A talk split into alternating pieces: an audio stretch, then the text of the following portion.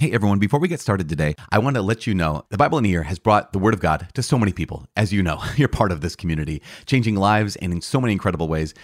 We're humbled to play this role in God's plan and consider it our ongoing mission to keep bringing the Word of God to as many people as possible. So, what I'm saying is, the end of this year is not going to be the end of Bible in a year.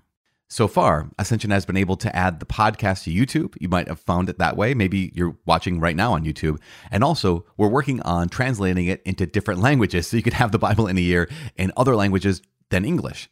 But of course, this takes a significant investment to bring projects like these, you know, free of cost to our listening communities. And we want to keep them free of cost to all those people who participate because we want to get the word of God out there. And because of that, we have to rely on generous contributions from listeners like you to help defray these costs um, and to enable us to continually provide new audiences with this life changing content. So, if you would like to help support the Bible in a Year mission, you can go to ascensionpress.com slash support. That's ascensionpress.com slash support. Hi, my name is Father Mike Schmitz, and you're listening to the Bible in a Year podcast, where we encounter God's voice and live life through the lens of Scripture. The Bible in a Year podcast is brought to you by Ascension. Using the Great Adventure Bible timeline, we'll read all the way from Genesis to Revelation, discovering how the story of salvation unfolds and how we fit into that story today. It is day one of the church. And it's day 322. We're reading Acts of the Apostles, chapter 1. We're reading the letters of St. Paul to the Romans, chapter 1, as well as Proverbs 26, verses 24 through 26. As always, the Bible translation I'm reading from is the Revised Standard Version, Second Catholic Edition. I'm using the Great Adventure Bible from Ascension. If you want to download your own Bible in a Year reading plan, you can visit ascensionpress.com slash Bible in a Year, because then you would know that today's day 322, and we're reading Acts 1, Romans 1, Proverbs 26. You can also subscribe to this podcast if you're so inclined um, to do this on the home stretch because that's kind of where we are. This is kind of the beginning of the home stretch. I don't know. I don't want to talk about it as if it's over yet because we still have a bunch of days left. You've done so well. By the way, um, this might not be day 322 in a row for you, which is phenomenal. That's not a problem. That's not even a beginning of a problem. It's only an imaginary problem. When people say that, oh, I need to be right on top of things every day. I mean, if you ha- are doing that, great job. Well done. But if you haven't done that, that is an imaginary problem. That's not even a real thing. You showed up today, and that's all you need to do. On day 322, reading Acts chapter 1, Romans chapter 1, Proverbs 26, verses 24 through 26. The Acts of the Apostles, chapter 1. The promise of the Holy Spirit. In the first book, O Theophilus, I have dealt with all that Jesus began to do and teach until the day when he was taken up, after he had given commandment through the Holy Spirit to the apostles whom he had chosen. To them he presented himself alive after his passion by many proofs, appearing to them during forty days, and speaking of the kingdom of God. And while staying with them, he charged them not to depart from Jerusalem, but to wait for the promise of the Father, which he said, You heard from me. For John baptized with water, but before many days you shall be baptized with the Holy Spirit. The Ascension of Jesus. So when they had come together, they asked him, Lord, will you at this time restore the kingdom to Israel? He said to them, It is not for you to know times or seasons which the Father has fixed by his own authority, but you shall receive power when the Holy Spirit has come upon you, and you shall be my witnesses in Jerusalem and in all Judea and Samaria and to the end of the earth. And when he had said this, as they were looking on, he was lifted up, and a cloud took him out of their sight. And while they were gazing into heaven as he went, behold, two men stood by them in white robes and said, Men of Galilee, why do you stand looking into heaven? This Jesus, who was taken up from you into heaven, will come in the same way as you saw him go into heaven.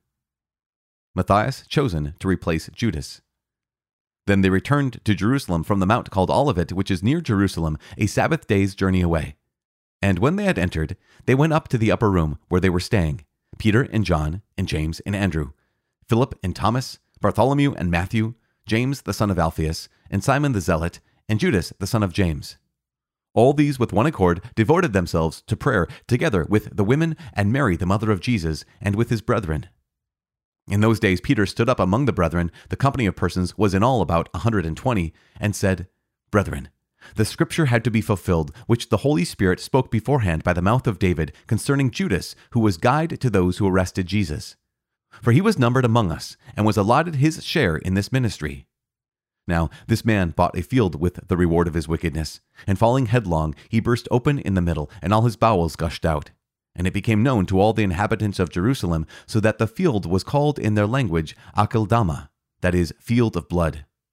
For it is written in the book of Psalms, Let his habitation become desolate, and let there be no one to live in it. And his office let another take. So, one of the men who have accompanied us during all the time that the Lord Jesus went in and out among us, beginning from the baptism of John until the day when he was taken up from us, one of these men must become with us a witness to his resurrection. And they put forward two Joseph called Barsabbas, who was surnamed Justus, and Matthias. And they prayed and said, Lord, you know the hearts of all men Show which one of these two you have chosen to take the place in this ministry and apostleship from which Judas turned aside to go to his own place. And they cast lots for them, and the lot fell on Matthias, and he was enrolled with the eleven apostles. The letter of Paul to the Romans, chapter 1, Salutation.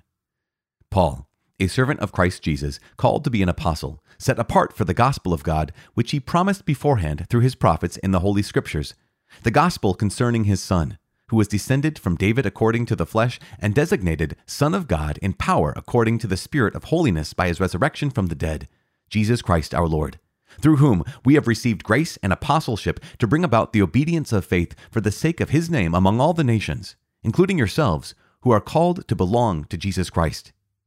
To all God's beloved in Rome, who are called to be saints, grace to you, and peace from God our Father and the Lord Jesus Christ. Prayer of Thanksgiving. First, I thank my God through Jesus Christ for all of you, because your faith is proclaimed in all the world. For God is my witness, whom I serve with my spirit in the gospel of his Son, that without ceasing I mention you always in my prayers, asking that somehow, by God's will, I may now at last succeed in coming to you. For I long to see you that I may impart to you some spiritual gift to strengthen you, that is, that we may be mutually encouraged by each other's faith, both yours and mine. I want you to know, brethren, that I have often intended to come to you, but thus far have been prevented, in order that I may reap some harvest among you as well as among the rest of the Gentiles. I am under obligation both to Greeks and to barbarians, both to the wise and to the foolish. So I am eager to preach the gospel to you also who are in Rome the power of the gospel. For I am not ashamed of the gospel. It is the power of God for salvation to everyone who has faith, to the Jew first, and also to the Greek. For in it the righteousness of God is revealed through faith for faith, as it is written, He who through faith is righteous shall live.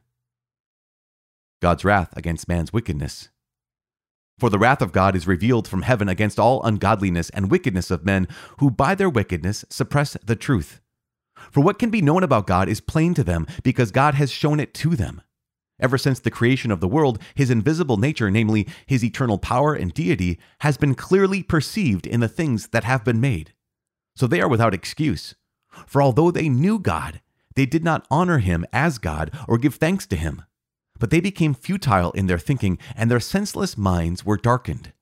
Claiming to be wise, they became fools and exchanged the glory of the immortal God for images resembling mortal man or birds or animals or reptiles. Therefore, God gave them up in the lusts of their hearts to impurity, to the dishonoring of their bodies among themselves, because they exchanged the truth about God for a lie, and worshipped and served the creature rather than the Creator who is blessed forever. Amen. For this reason, God gave them up to dishonorable passions. Their women exchanged natural relations for unnatural and the men likewise gave up natural relations with women and were consumed with passion for one another, men committing shameless acts with men and receiving in their own persons the due penalty for their error. And since they did not see fit to acknowledge God, God gave them up to a base mind and to improper conduct. They were filled with all manner of wickedness, evil, covetousness, malice, full of envy, murder, strife, deceit, malignity. They are gossips, slanderers, haters of God insolent, haughty, boastful, inventors of evil, disobedient to parents, foolish, faithless, heartless, ruthless. Though they know God's decree that those who do such things deserve to die, they not only do them, but approve those who practice them. The book of Proverbs, chapter 26, verses 24 through 26. He who hates dissembles with his lips and harbors deceit in his heart. When he speaks graciously, believe him not, for there are seven abominations in his heart. Though his hatred be covered with guile, his wickedness will be exposed in the assembly. Father in heaven, we thank you so much. We give you praise. Thank you for not only for this new day, thank you for this new age, this new step we're taking in the age of the church, the age in which we're living currently, that we're hearing described in these first chapters of the Acts of the Apostles, in this first chapter of the letter of St. Paul to the Romans. We thank you, Lord God, not only for your Son and for salvation, we thank you for the Holy Spirit that dwells inside of us and enables us not only to pray, but also to hear your word and let it transform our hearts. We ask you, Lord, to please come and Fill us with your Holy Spirit, just like the apostles gathered t- together, united with each other and united with Mary. We ask you to send your Holy Spirit upon us this day, that we can be filled with your Spirit, so we can bring your gospel and bring you, you, we want to bring you, Lord, to the world. We make this prayer in the mighty name of Jesus Christ, our Lord. Amen. In the name of the Father, and of the Son, and of the Holy Spirit. Amen. Gosh, you guys, this is so good.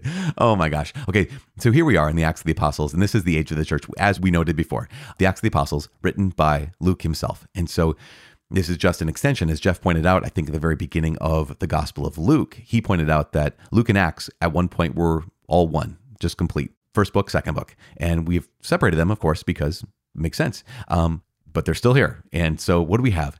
Well, a couple things we have the ascension of Jesus. Now, the end of Luke's gospel, he talks about the ascension a bit. And in the beginning of the Acts of the Apostles, Luke talks about it again. He gives us different details. Here's one detail that I love highlighting because it's just it, it's remarkable. I just I think it's phenomenal. And it's this is that here they are. Jesus leads them after the resurrection. They've been with him 40 days. And Jesus leads them outside the city of Jerusalem. And they know who he is now. They know that he is the Messiah. They know that he is the king who has come to establish the kingdom of God. And so they ask him, Lord, will you at this time restore the kingdom to Israel? This is what they've been praying for. He is the promised one, right? He is the the king, the Messiah, you guys, we know the whole story already. We know that God had promised he was going to establish a kingdom on the earth and that this kingdom would never end and that through this kingdom he would bless the entire world.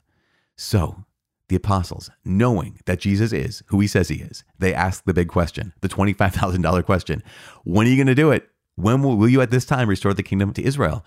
And Jesus answers very cryptically. He says basically, it's not for you to know the times or seasons, which the Father has appointed. So basically, I'm not telling. But the next thing he says is, he says, But you shall receive power when the Holy Spirit has come upon you, and you shall be my witnesses in Jerusalem and in all Judea and Samaria and to the ends of the earth. Basically, Jesus, are you going to restore the kingdom to Israel? And Jesus says, mm, You are. Jesus, you're the Messiah. Are you going to restore the kingdom? Mm, you are. You're going to restore the kingdom. Um, the Holy Spirit will come upon you. Remember, the Holy Spirit will come upon you in power. That word for power in verse 8 of chapter 1, you shall receive power, is the Greek word dynamis or dynamis, right? It's where we get the word dynamite. And this is the power of the Holy Spirit, the kind of power that can blast holes in the Rocky Mountains and carve roads through mountains, right? So, this is the kind of dynamite power that Jesus promises. Now, that's chapter 2. That might be tomorrow we'll see. We'll see if we read that tomorrow. Of course, we're gonna. Um, but Jesus is promising the dynamite power of the Holy Spirit, not little fun snaps, you know, like little kind of firecrackers, but dynamite power. And you'll receive dynamite power when the Holy Spirit has come upon you, and then you will be my witnesses in Jerusalem, here in town, right here in the city, in all Judea and Samaria. We know where those places are, and to the ends of the earth. It's so important for us to understand this. The word witness is the word Greek word martys or martyr right? It's the word where we get the word martyr from. You'll be my witnesses. You'll be my martyrs. You'll be the ones who bear witness to my life, death, and resurrection. You'll bear witness to mercy, triumphing over evil. You'll be the ones bearing witness to grace, triumphing over, having triumph, having victory over uh, disgrace. You're the ones who will bring hope where there is no hope. Now, this is the, the remarkable thing. We've been reading the Bible for 322 days. Whether that's been 322 consecutive days or not, it doesn't matter. But what matters is the Lord has led us to this moment where we know who the Lord is. We know who God is. We know the story. We know that we're part of the story. And here's Jesus making, you know, that the intro we always do every single day. We point out um, how the story of salvation unfolds and how we fit into that story today. That's what we say every single day when we do this. The truth of the matter is, this is where we fit. Are you, Lord, are you going to restore the kingdom? No, you'll receive power when the Holy Spirit comes upon you, and you will. I cannot emphasize this enough. We, for 300 plus days, have allowed the Lord to shape our hearts, to shape the way we look at the world, the way we look at ourselves, the way we look at each other and at, at Him. And now He is calling us to not only know His mission, but to join His mission. Now He's not only calling us to have knowledge of here's what God has done, but to be a part of what God is doing.